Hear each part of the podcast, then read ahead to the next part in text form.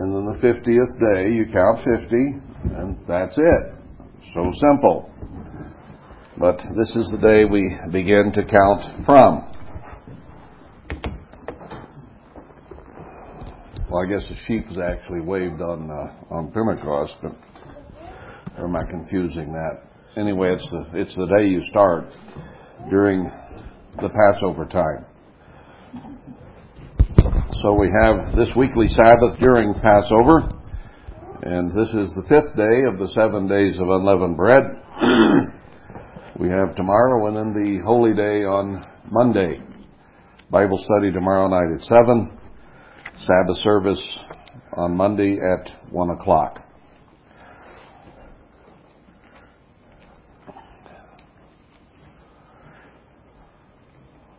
When you were a child, and as you grew older and into teenage,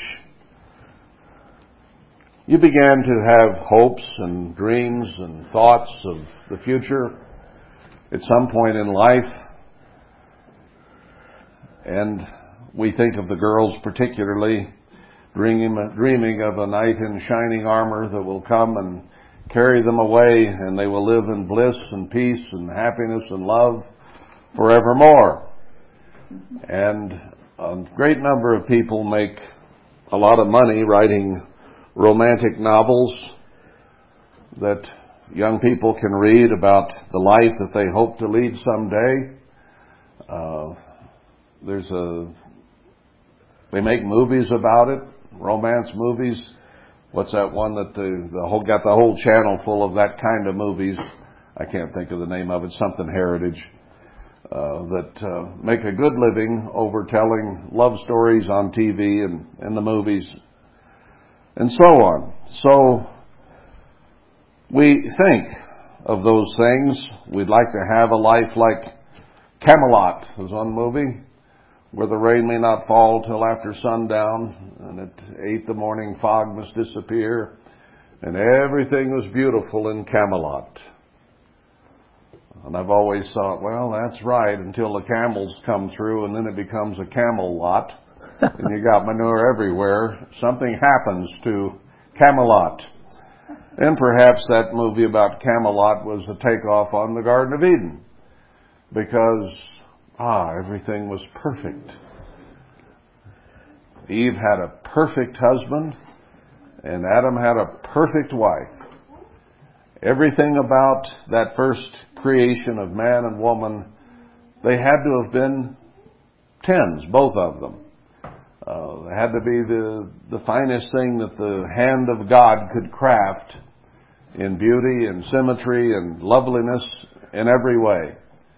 And there was no squabble, there was no trouble, there was nothing there that could cause any ruckus whatsoever which means that their personalities were such that they didn't grate on each other, their voices were such that they didn't bother each other, they didn't have any habits that turned each other off.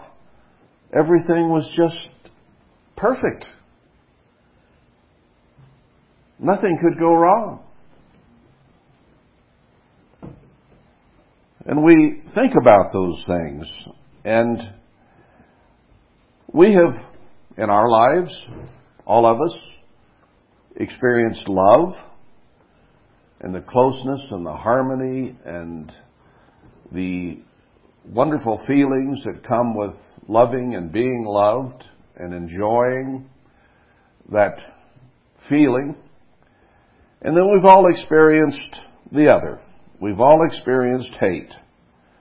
Uh, maybe not, well, maybe real, outright, passionate hate, but even not liking or not feeling good toward or being a bit negative about or whatever is an element of hate. Uh, as opposed to perfect peace, you have imperfect peace or the edge of trouble or trouble to whatever degree it is there. Which do you like the best? Do you like love and harmony and closeness and hugs and kisses? Or do you like feeling put off, unwanted, unneeded, insecure, misused, abused, and those feelings. Positive feelings or negative feelings. Well, I think we'd all have to say we're, we're in on the good feelings. we, we don't care for the, the negative and the bad. But we've experienced both to one degree or another. And we have dreamed of having total love and total peace and harmony because that's what the romantic novels portray. And there may be a little trouble finally getting to the point of love, but they all wind up with happily ever after. Once they reach that zenith of love and feeling. Now, that's not bad, is it? To have those dreams, have those desires, have those wants. And we go to 1 Corinthians 13, and we find in verse 13, he's been talking about love here and all the things you could have, but if you didn't have this element we've been talking about here, of total harmony and peace and love, then something's lacking. So at the end he says, there abides faith, hope, and love. These three. But the greatest of these is love. Now you didn't dream in that, in that sense of hope when you were young. You hoped you would find love, so there was hope in love itself. Uh, faith, you like to have in your parents, you like to have in your dog and your cat, uh, you like to have in God if you were taught about God. Uh, somewhat hard to come by, but love, it seems, and abiding, continuing love, is the hardest thing to realize. You might have all these other things he mentions in this chapter, but love, and the kind of love that we hoped and dreamed of, is hard to come by. And even if it is somewhat achieved in a romantic flurry, it is hard to get it to continue forever and ever, is it not? So, love is something that we've all desired. It's something we all want. We want our children to say, I love you, mommy. I love you, daddy. And we don't like it when they get 13 or 14 and it may go sour and they scream, I hate you! And some of them, some of us have experienced that. And that's not what we had in mind, is it? And you've had husbands and wives who had a romance and felt that they could live happily ever after with this person, so they got married. And somewhere along the line, so often is the case, that goes away. Where does it go? What happens to it? And then you have a husband and a wife screaming at each other, I hate you! I wish I'd never met you! Why did I marry you? Reminds me of the little story by it was a Jewish stick one time. I think I've told it before, but it comes to mind here. Here was this guy in the cemetery. He's crying and wailing at this grave and saying, Oh, why did you die? Oh, why did you die? And he went on and on with this, crying and screaming, Why did you die? And somebody comes up and says, Oh, I'm so sorry to see you so upset. Is this someone you really loved? No! Well, who was it? My wife's first husband!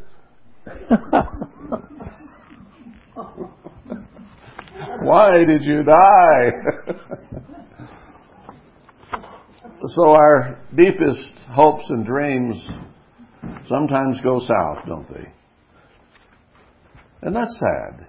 Isn't it sad? That what was love and harmony and peace goes away. Well, if we are to ever achieve the kind of relationships with God, with man, our neighbors, our friends, our families, what's the impediment? What goes wrong? What causes love matches to turn into screaming matches? Why does it go away? Why doesn't it stay like you thought it would? Love eternal. I love you for eternity. There's so many songs written about eternity and how I'll always love you.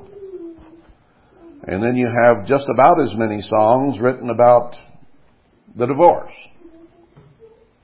Maybe not quite as many, but nearly. Love gone sour. Love gone wrong. So I'm drinking my life away and taking a whiskey trip because it all went away. What happens? What causes that kind of destruction of people who have nothing but affection and deeply loving feelings toward each other?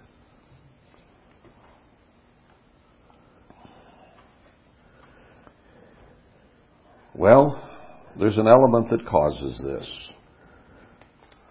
Let's start in Matthew 24.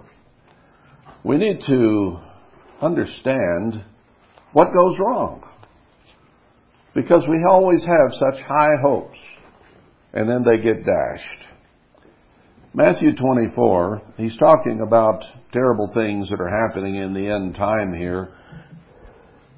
And he talks about false prophets arising. But in verse 12 is a very key statement. Because iniquity shall abound, the love of many shall wax cold. So here was love. Here was good feeling. Here was harmony. Here was unity.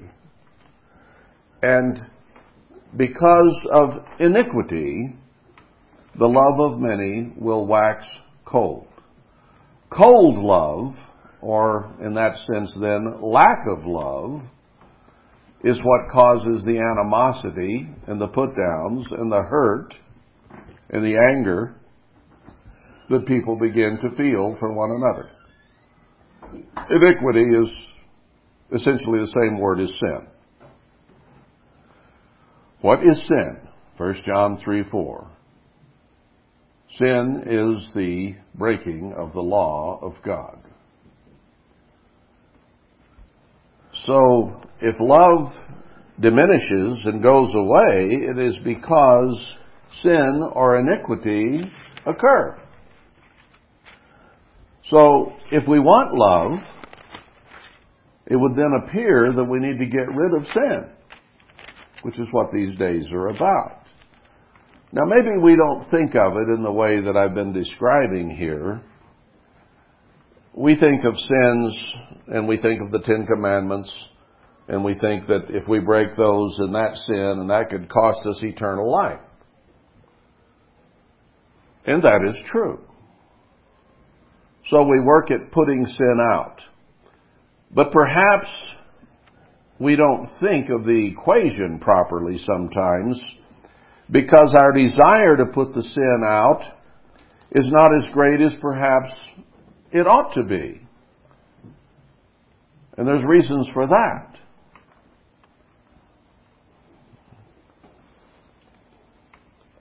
We'll get to that.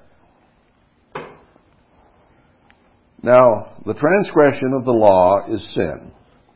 And it is sin or iniquity that causes love to wax cold. So what we're doing when we sin is we are shooting ourselves in the foot. We are creating conditions that don't produce love. I've talked to my one of my sons recently uh, several times and went to see him. And he had gotten into a religion way off the path, kind of a Protestant weird religion with a weird pastor. And he's recovering from it. He started keeping the Sabbath and the holy days again. and is trying to get squared away. But he said to me, Dad, I am only going to go where I see love. People can claim to have right doctrine. People can claim to be Christian. People can be claimed to be the true church of God. But he says, I'm not going anywhere.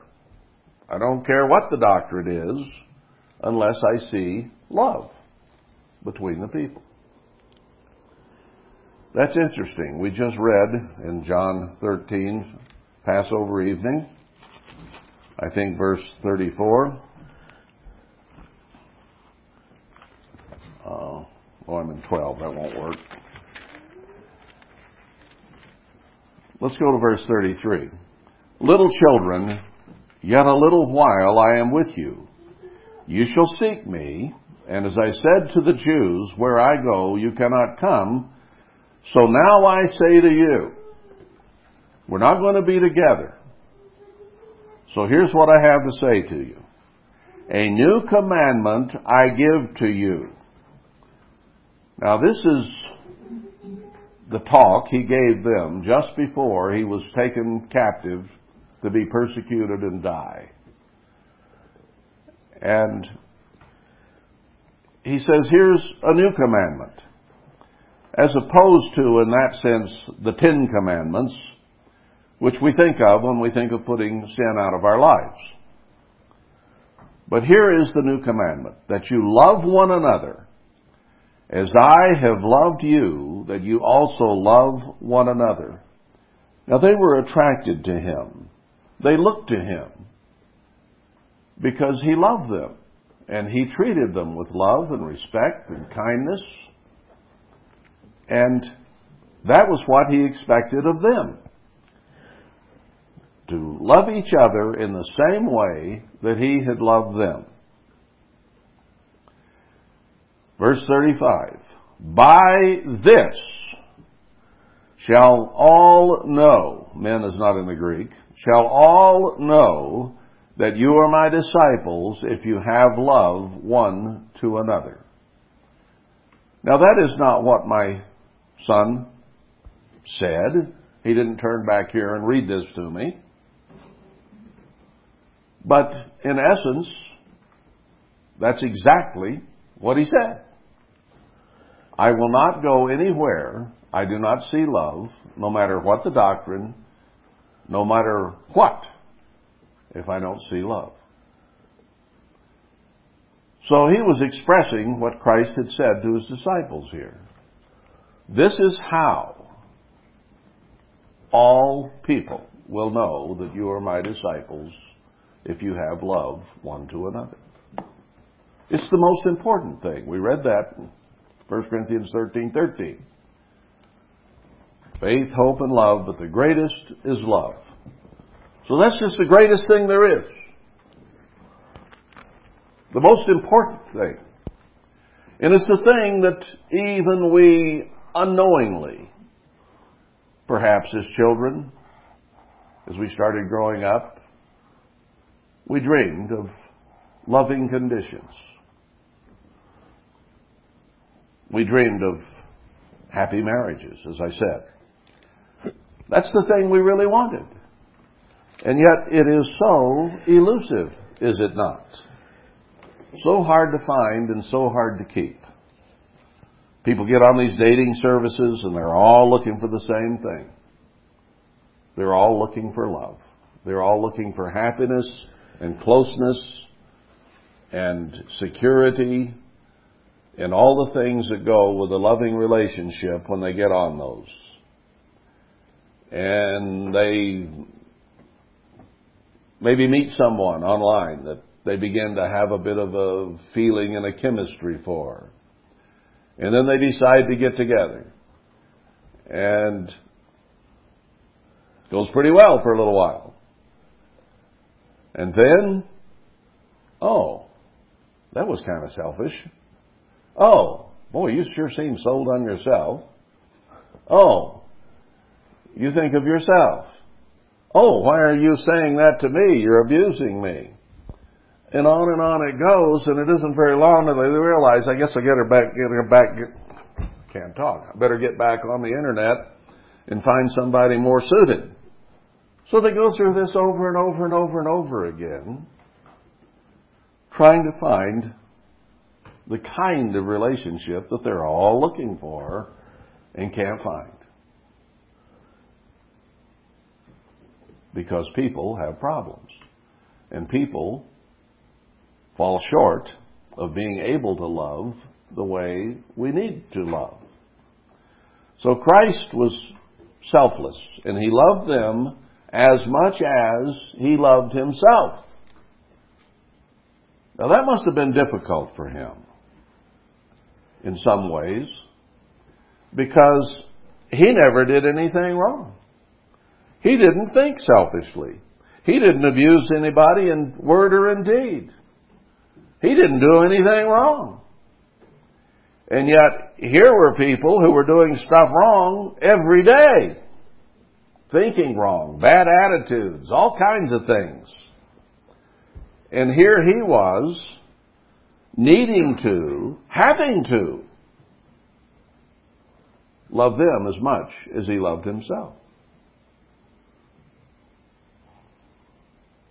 God is love.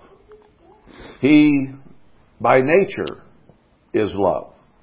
He, by nature, thinks of others instead of self. Now, we're just the opposite. We think of ourselves instead of others, naturally. It comes to us. It's so easy to have self-love or self-concern or self-perpetuation or self in any matter, self-righteousness. Those come so easy to human beings.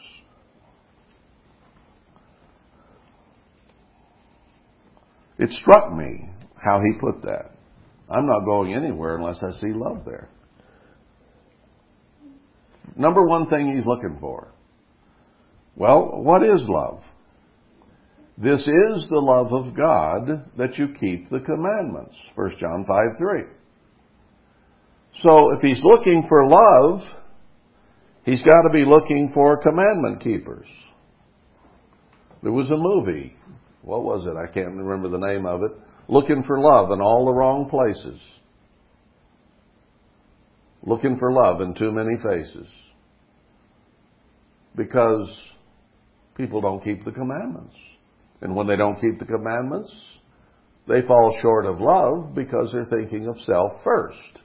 And when you think of self first, it excludes someone else.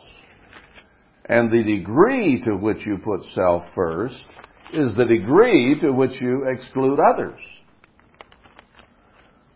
Now we're all a mix in there somewhere. Because we do think of self, and we often put self ahead of someone else.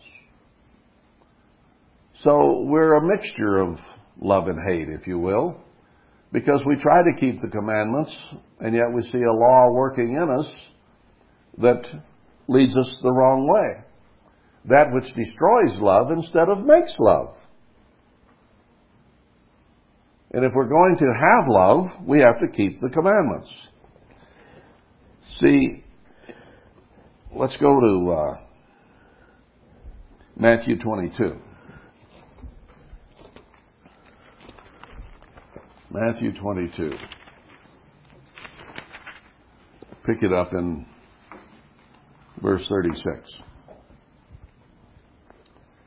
Master, which is the great commandment in the law? Jesus said to him, You shall love the eternal your God with all your heart, and with all your soul, and with all your mind. You are to love God with every fiber of your being, to develop a close relationship with Him. When we think of love with another human being, male and female, for instance, in marriage, we want somebody that we can feel we love with all our heart. Heart, mind, body, and soul, we'll say. That's the way we want to love someone and have them love us. And that's the relationship that we're to have with God. We're to love Him above any and everything. With every fiber of our being, we're to love God. No bad feelings, no insecurity, no lack of hope, no lack of confidence. We should feel the warm glow of a close relationship with God at all times. Now that's a hard goal to reach. And Paul said that he struggled with it. But if we dream of that when we're young with another human being, why couldn't it be that way with God? Who created us, who created the other human being, whoever it might be, that is that knight in shining armor that's supposed to carry you away and love you forever. He's the one that started all this. He's the one that created it all. He's the one that created everything we do with each other. What was it? What did I hear when I was a kid that Eskimos just touch noses? They didn't kiss; they just touched noses. I think, well, okay, if that's what does it for you, touch noses. Maybe they just haven't tried kissing. you know? Maybe they just haven't tried it. They never got past nose touching. Something wrong with that. God's the one that created all that. He, he put all the nerves in your mouth, in your hands, everywhere, your whole body. He put all those nerves there. And He made everything to work together between husband and wife to have love and closeness and children and all that goes with a warm, loving relationship. And people start out with that and have three, four kids, and then somebody cheats or whatever, and then there's hate and divorce. Why? Adultery. Sin. And it destroys that which people thought they had. But how does that happen? Well, they get to working with someone, they get to know them, or they see somebody that's attractive, or they get to know them a little bit, and and first thing you know, they begin to have some feelings, and suddenly it doesn't feel like sin, it feels wonderful. Oh, this can't be sin.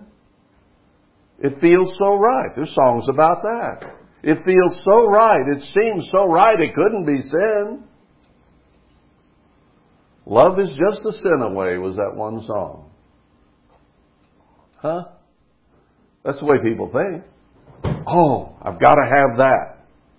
Love is just a sin away.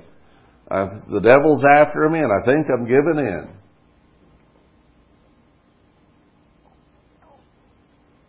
No. A sin puts love away. love is there, maybe, and sin destroys it. Now, they think if I just have that person, oh, that will be love because things aren't going so good at home. So this will fix it. Well, when their mate finds out, it fixes it all right. It fixes it. Never to be repaired, probably. Maybe in some outside cases, but never completely healed. It just doesn't happen.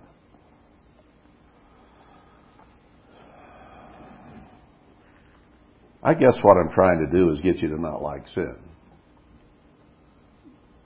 Because sin is what takes away pleasure and happiness and joy and peace. It takes it away. It destroys it. He says here, love God with all your heart, mind, soul, everything. This is the first and great commandment.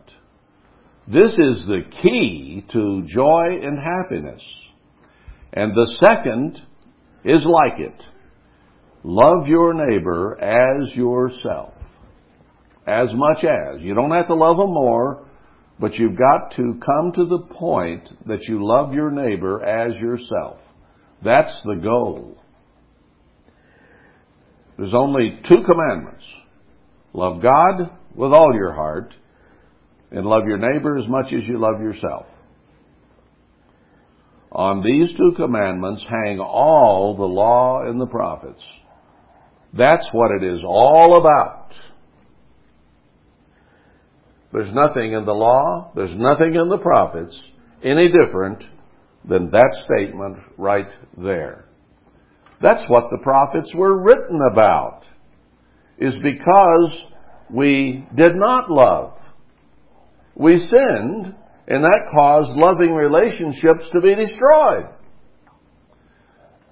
Between God and man, and between man and man. So God sent prophets to say, hey, you don't love each other anymore. And here's why. Here's why. You're sinning. Now quit sinning and I'll love you. Quit sinning and you'll love each other. Keep sinning and the hate's going to continue. That's all the law and the prophets are about. That's the whole subject. That's everything. Anything that violates our relationship with God and feeling nothing but love toward Him, and anything that violates us feeling as good toward our neighbor as we do toward ourselves is sin. It violates those relationships, see?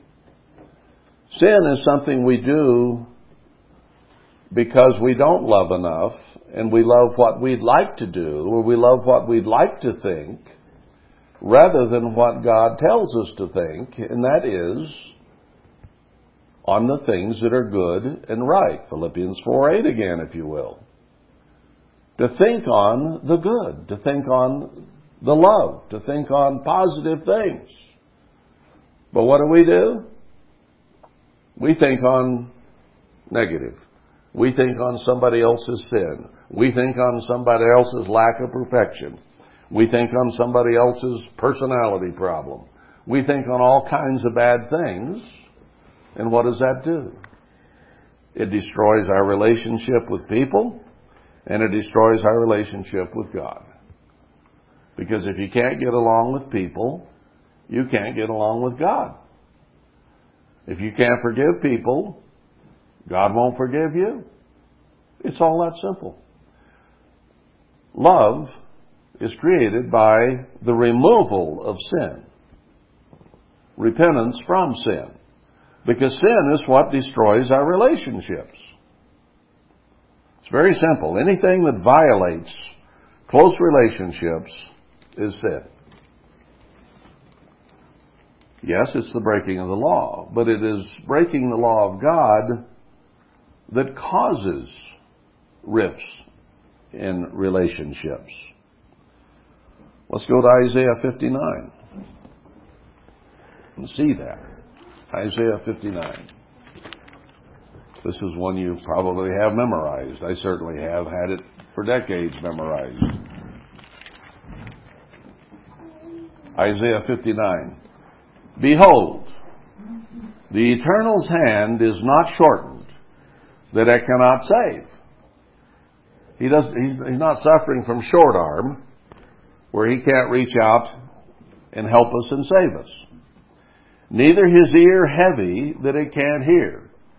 His ear isn't so heavy it just folds over and shuts itself and he can't hear out of it. That isn't a problem. So what is the problem then? But your iniquities have separated between you and your God, and your sins have hid his face from you, that he will not hear. It isn't that he's deaf, but it is our sins and iniquities that separate us. Well, what does separation do? It destroys the relationship. Some people in marriages try, well, let's have a trial separation. Let's see if we can both survive and get along better without each other for a while. I'm sick and tired of you and you're sick and tired of me. Let's separate for a while. Let's don't divorce. Maybe things can get better. I remember a Merle Haggard song. Let's go down to Florida like we used to do and rent that room we used to go to and listen to those songs and dance the way we used to.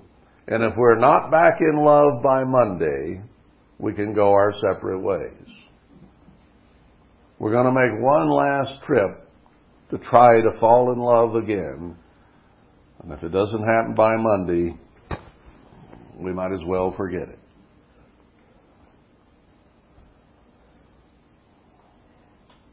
You going to solve it that quickly? See, it's not just emotion. It's not just feelings.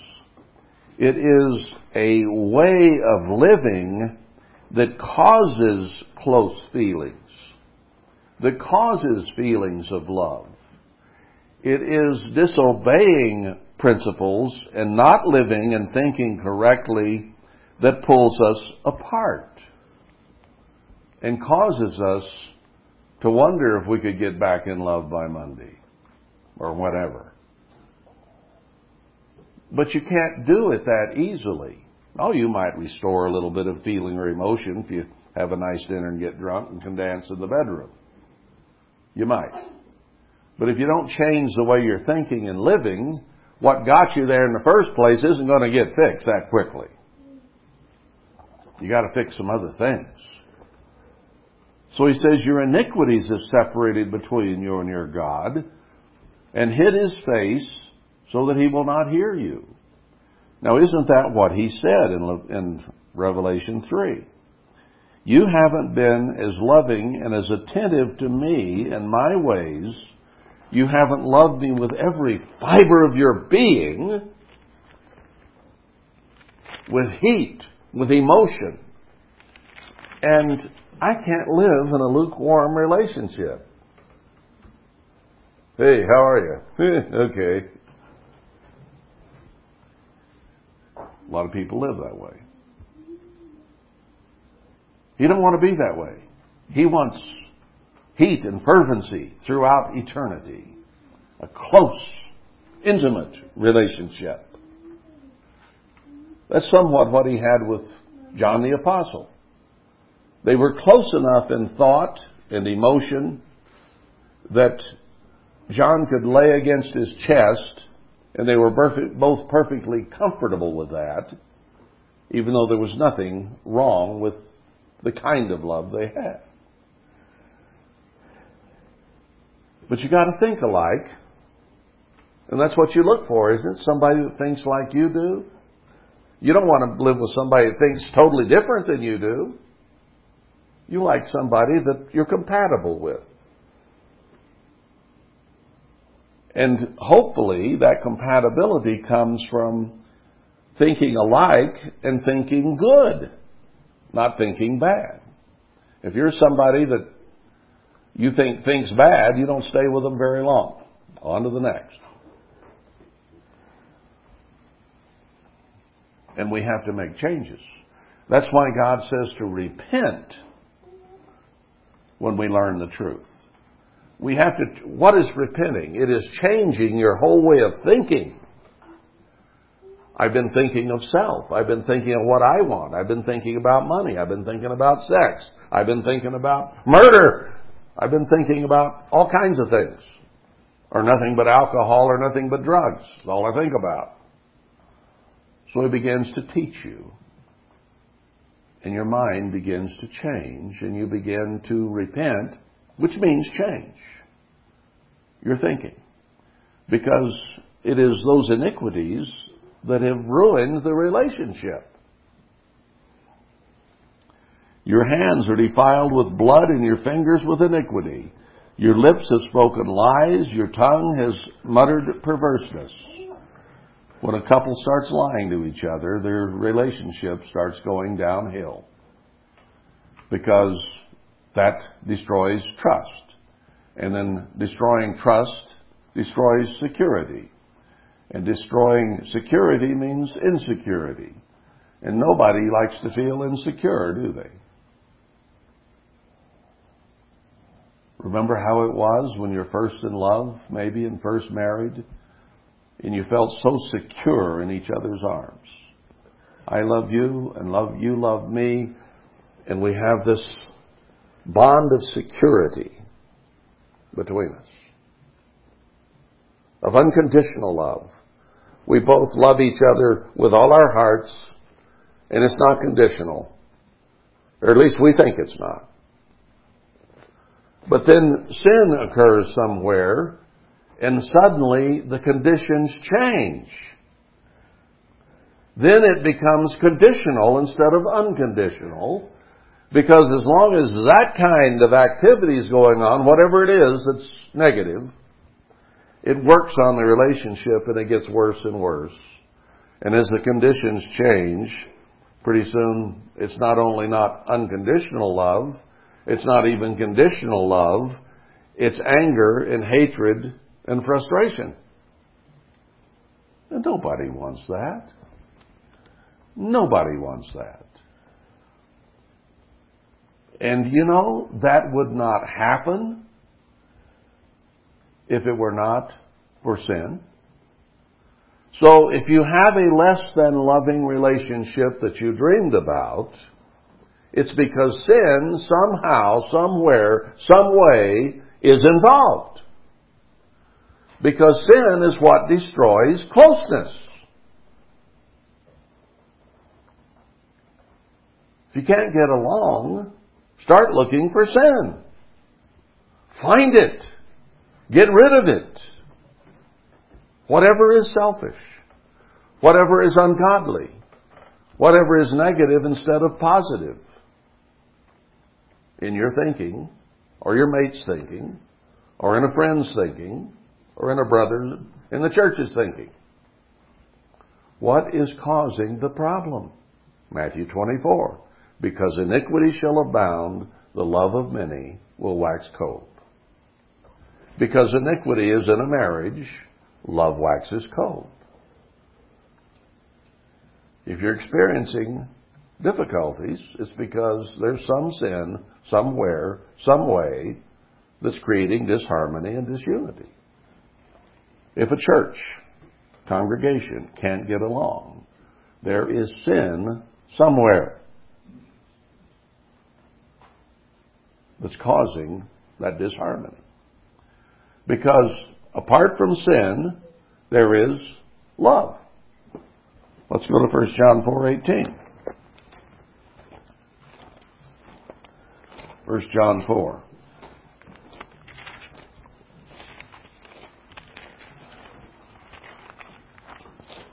I know it's back here.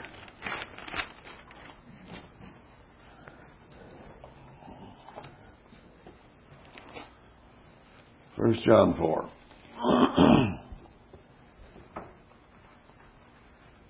Verse 18. We know that whosoever is begotten of God sins not. They don't live a life of sin. They get sin out.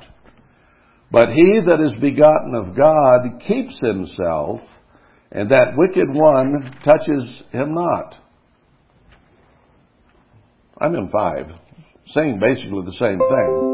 But let's go back to 418 where I was thought I was headed.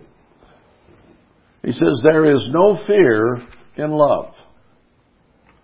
Is there any fear in your relationship of the way a mate will react, the way a friend will react, the way God will react? Is there fear there of how God might react to you and what you're thinking and doing? he said in love, there is no fear.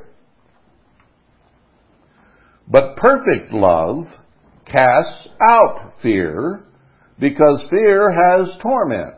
Fear is not fun. He that fears is not made perfect in love. So, once we achieve perfect love, which is what we're after, there will be no fear. What is insecurity? it's fear. Fear of being dumped. Fear of being mistreated. Fear of not having the love there that you want and need. but perfect love is what? It is perfect obedience. This is the love of God that you keep the commandments. That's here in chapter 5, verse 3. I already quoted it. This is the love of God that we keep His commandments, and His commandments are not grievous. if we look at life, and we look at God's commandments, they, we think they're grievous, that they're difficult, that they're not good. And that's the way the whole Protestant world looks at the commandments of God. They're evil. They're not good. Get away from the law. What's our problem? What's our problem in that case? I was going to continue on in, in Isaiah 59, and maybe it will, maybe it won't go back there, but let's go to uh, Hebrews 11 with that thought in mind. This is about the faithful ones through history before the New Testament and what they went through, their lives, their loves, their faith. Let's go down to Moses in uh, verse 24. By faith, Moses, when he was come to years, when he was of age, as he grew up, refused to be called the son of Pharaoh's daughter.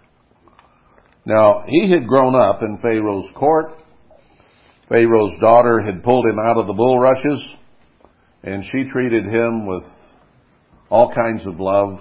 She just thought Moses was the cat's meow. So she raised him there with every benefit that you could have in a royal court. I mean, Pharaoh was the jet set of the day. Pharaoh and his family were everything to everybody. They were the elites. They were the uh, celebrities. They were the ones that everybody looked to, and they had everything physically that was possible that people could enjoy. That's the way he grew up. He refused to be called the son of Pharaoh's daughter. He departed from that royal court and gave it all up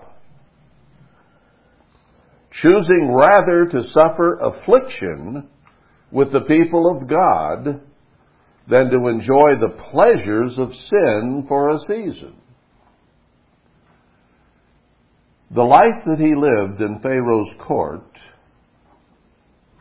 embodied all the pleasures that you might dream of, hope, or want.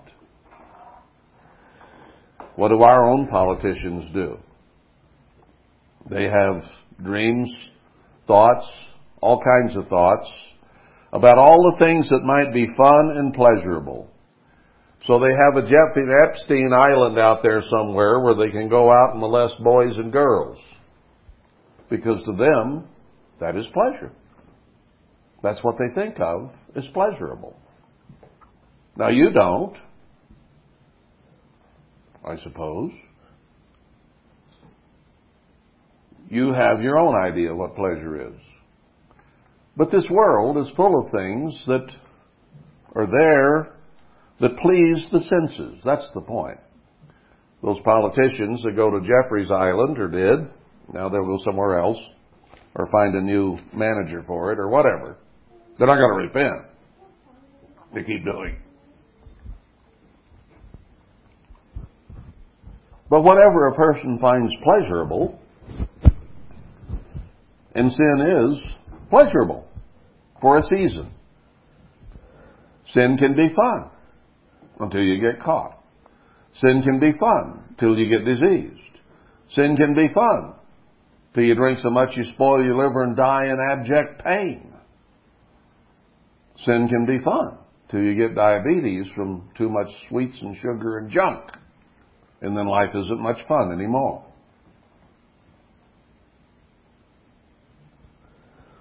Temporary pleasures of sin. Let's go to Romans 1. He talks about here people who saw the creation of God and the beauty of it, and then they decided that they would worship the creation instead of the Creator. And they would find pleasure in that which is created, whether it be a tree or a squirrel or a girl. They would find pleasure in the things that have been created. And they exchanged the glory of the uncorruptible to the corruptible. Changed the truth of God into a lie and worshiped and served the creation, Mother Gaia, and their own feelings, their own desires, their own pleasures. The things that sounded like they would be fun to do. What do teenagers decide is fun to do? Just out in the world, out where you and I perhaps used to be. They decide they're going to have a good time on Saturday night. What do they do? Well, they decide that they'll all go in the house and they'll sit down and play board games with dad and mom and have some milk and cookies. That's generally the way it is out in the world, isn't it? Or do they decide if they're going to have a good time on Saturday night, they finagle some way to get hold of a car, and then they go out and find some way to get a hold of some booze, or some drugs, or whatever pleases them that sounds like it would be fun. And then they go to the drive-in movie, or used to. They don't have those much anymore. And then first thing you know, there's steam all over the car windows because they're in there hugging and a kissing and a making heat. And that's fun on a Saturday night. That's the good old American way, isn't it? Get in the car and go to the drive-in and play around. Get drunk. Puke. And then wonder if this was much fun after all.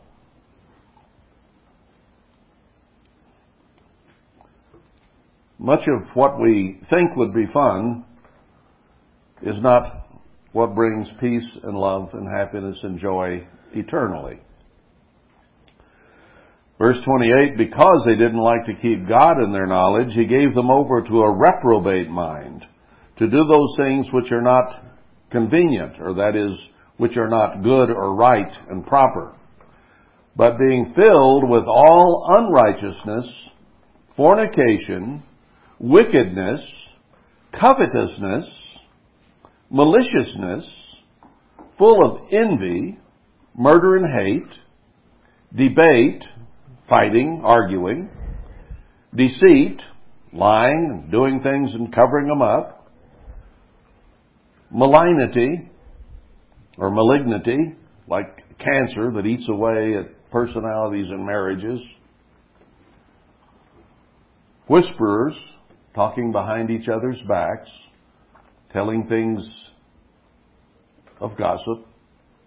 Not good things, but bad things they've either seen, heard, or dreamed up, or decided were true. Backbiters, they don't generally chew you out to your face, they'll chew you out to your back. Isn't this what we experience and see in human beings? Haters of God, if you're not keeping His commandments in love, then you hate Him to whatever degree you're sinning. And your relationship with Him is not good because He will not hear you or listen to you because your iniquity has cut you off from Him. Going on, uh, despiteful, willing to put other people down, proud, full of self, boasters. You ever come across somebody that all they want to talk about is themselves? I've heard women say that. Yeah, I went out with so and so, and the only thing he talked about all night was himself. She didn't want to go out with him anymore. Wasn't interested in anything but himself. Inventors of evil things. Lie on their bed, whatever, and dream up evil things think of evil things. Disobedient to parents. That's a fun thing, isn't it? That builds love and unity, puts parent and child at odds with each other. They can't get along and they fight and argue and have trouble. Without understanding, if all you can think about is drugs or booze or the opposite sex or money or these things that you think will make you happy, um, you don't have any understanding. You just don't know what brings happiness and what doesn't. People will say that. Well, boy, I just don't know what's wrong. Something's wrong. We just can't get along. Can't have harmony and peace and love. Well, they're not looking for sin. They're just saying, I don't understand. Covenant breakers can't keep their word. You can't trust them. Without natural affection, got all kinds of affection, but it isn't the right kind. Implacable, that is, not going to change. Unmerciful, their own lives are so twisted and upside down and backward that they can't have mercy on anybody else because they're so miserable themselves. Who knowing the judgment of God that they which commit such things are worthy of death, not only they do the same, but have pleasure in them that do them. Now it's talked about all these things up here that cause disharmony and loss of love, and anger and hate and frustration.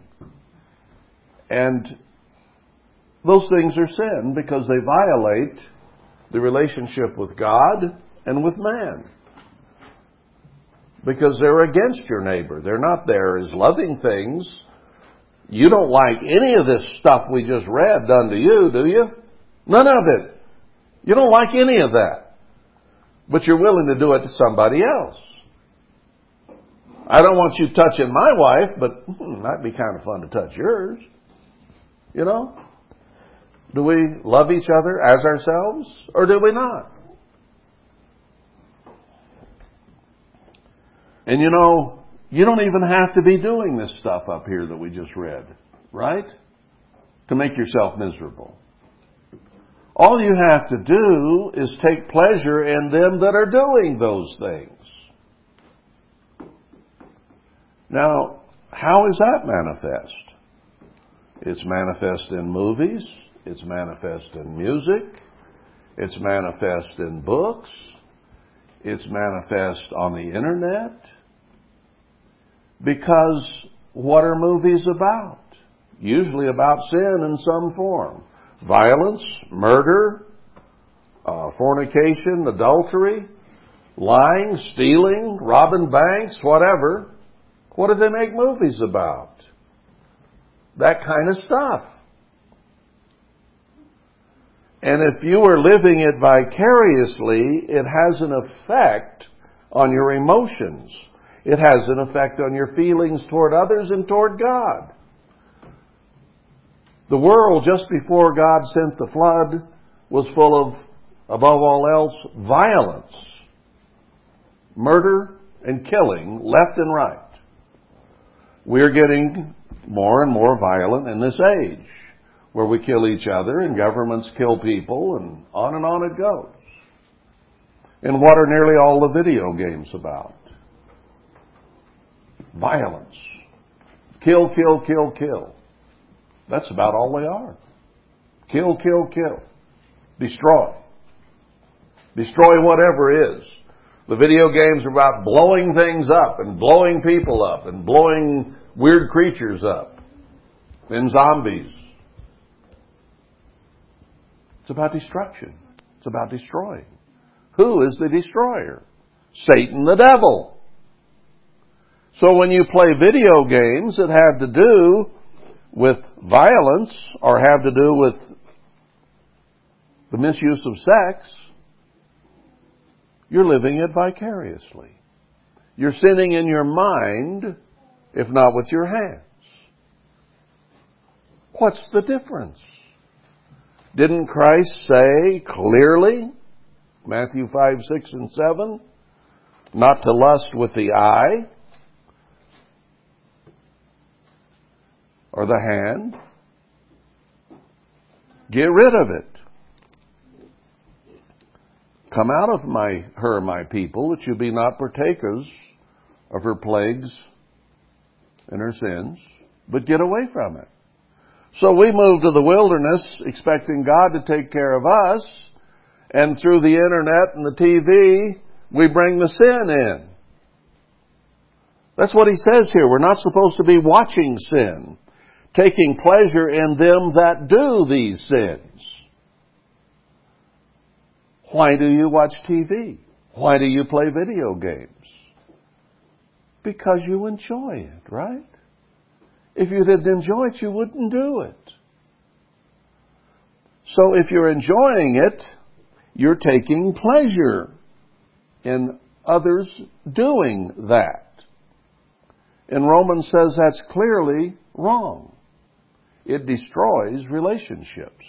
It destroys natural, normal feelings.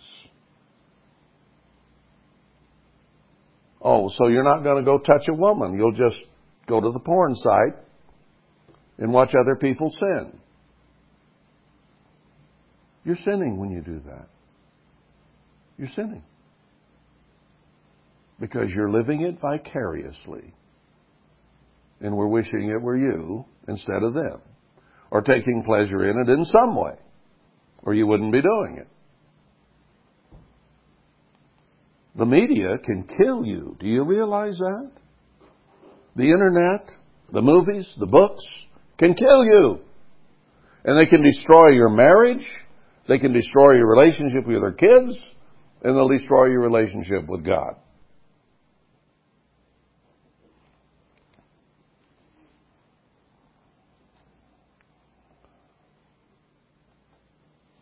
Maybe I've covered most of the scriptures I had in mind to cover, but anything that violates you loving God, the first and great commandment, with all your heart, mind, body, and soul, breaks the law. Because he says that he can't stand us because of our sins. What caused Adam and Eve not to be able to stand God and each other? One sin. Just disobeying one order not to touch one tree. And their relationship with God was destroyed, and their relationship with each other was destroyed. Because they didn't trust each other anymore, they didn't trust God anymore. They accused each other, so they didn't love each other as themselves anymore. It was your fault. No, it was your fault. That started right there as soon as God hit them with it. They began to blame God and they began to blame each other and they began to blame the devil. It wasn't their fault. Now, if your relationships with God and your relationships with husband and wife and children, your relationships with brethren in the church are less than good, then there is sin somewhere. You cannot have godly relationships that, include, that include sin. And that love will be destroyed based on the amount of sin. I guess what I'm trying to get us to grasp is why it's important that we get rid of sin. It's important because it destroys our relationships with God and man. So, I don't want us to approach it, and God doesn't, just from the standpoint of, here's the law, keep the law, and you won't go to hell, you'll go to heaven or into the kingdom of God. No, it's not like that. It's full of emotion. It's full of everything we are.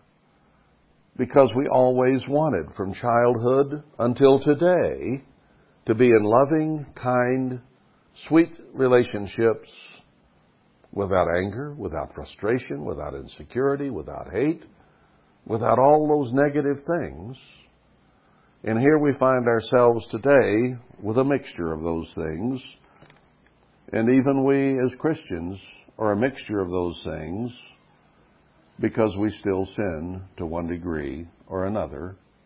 And we do not yet have perfect love which casts out fear. We should be in awe in that kind of fear of God, but not in fear that we're going to be punished, that we're not going to make it into the kingdom. That fear comes because we know we're not keeping the law the way we should. And we don't have the kind of love for God and the kind of love for each other that we need and want. And sin is always the culprit, invariably. Perfect obedience is perfect love. Anything less than that is some degree of unhappiness. So let's not just look at it as I'm here this week to put sin out. Got to get rid of every crumb in the house. Got to get rid of sin. No. We're here to improve relationships. We're here to get rid of those things that destroy relationships. And that's what sin and iniquity is. It's what destroys what we want. So let's do ourselves the favor and get rid of that which destroys us and destroys our relationships. Put sin out. Do yourself a favor and do everybody else a favor. And do God a favor who can, as he sees you get away from sin, turn to you and give you the kind of love that he has for you but can't express because he can't handle what we are. Be something he can handle. Be something he can want to give love and hope and forgiveness and grace to. That's all we're trying to do is quit being an enemy of ourselves and love. And then people will look at us and say, those must be God's disciples. They love one another. They might be attracted to be with us if they saw that kind of love.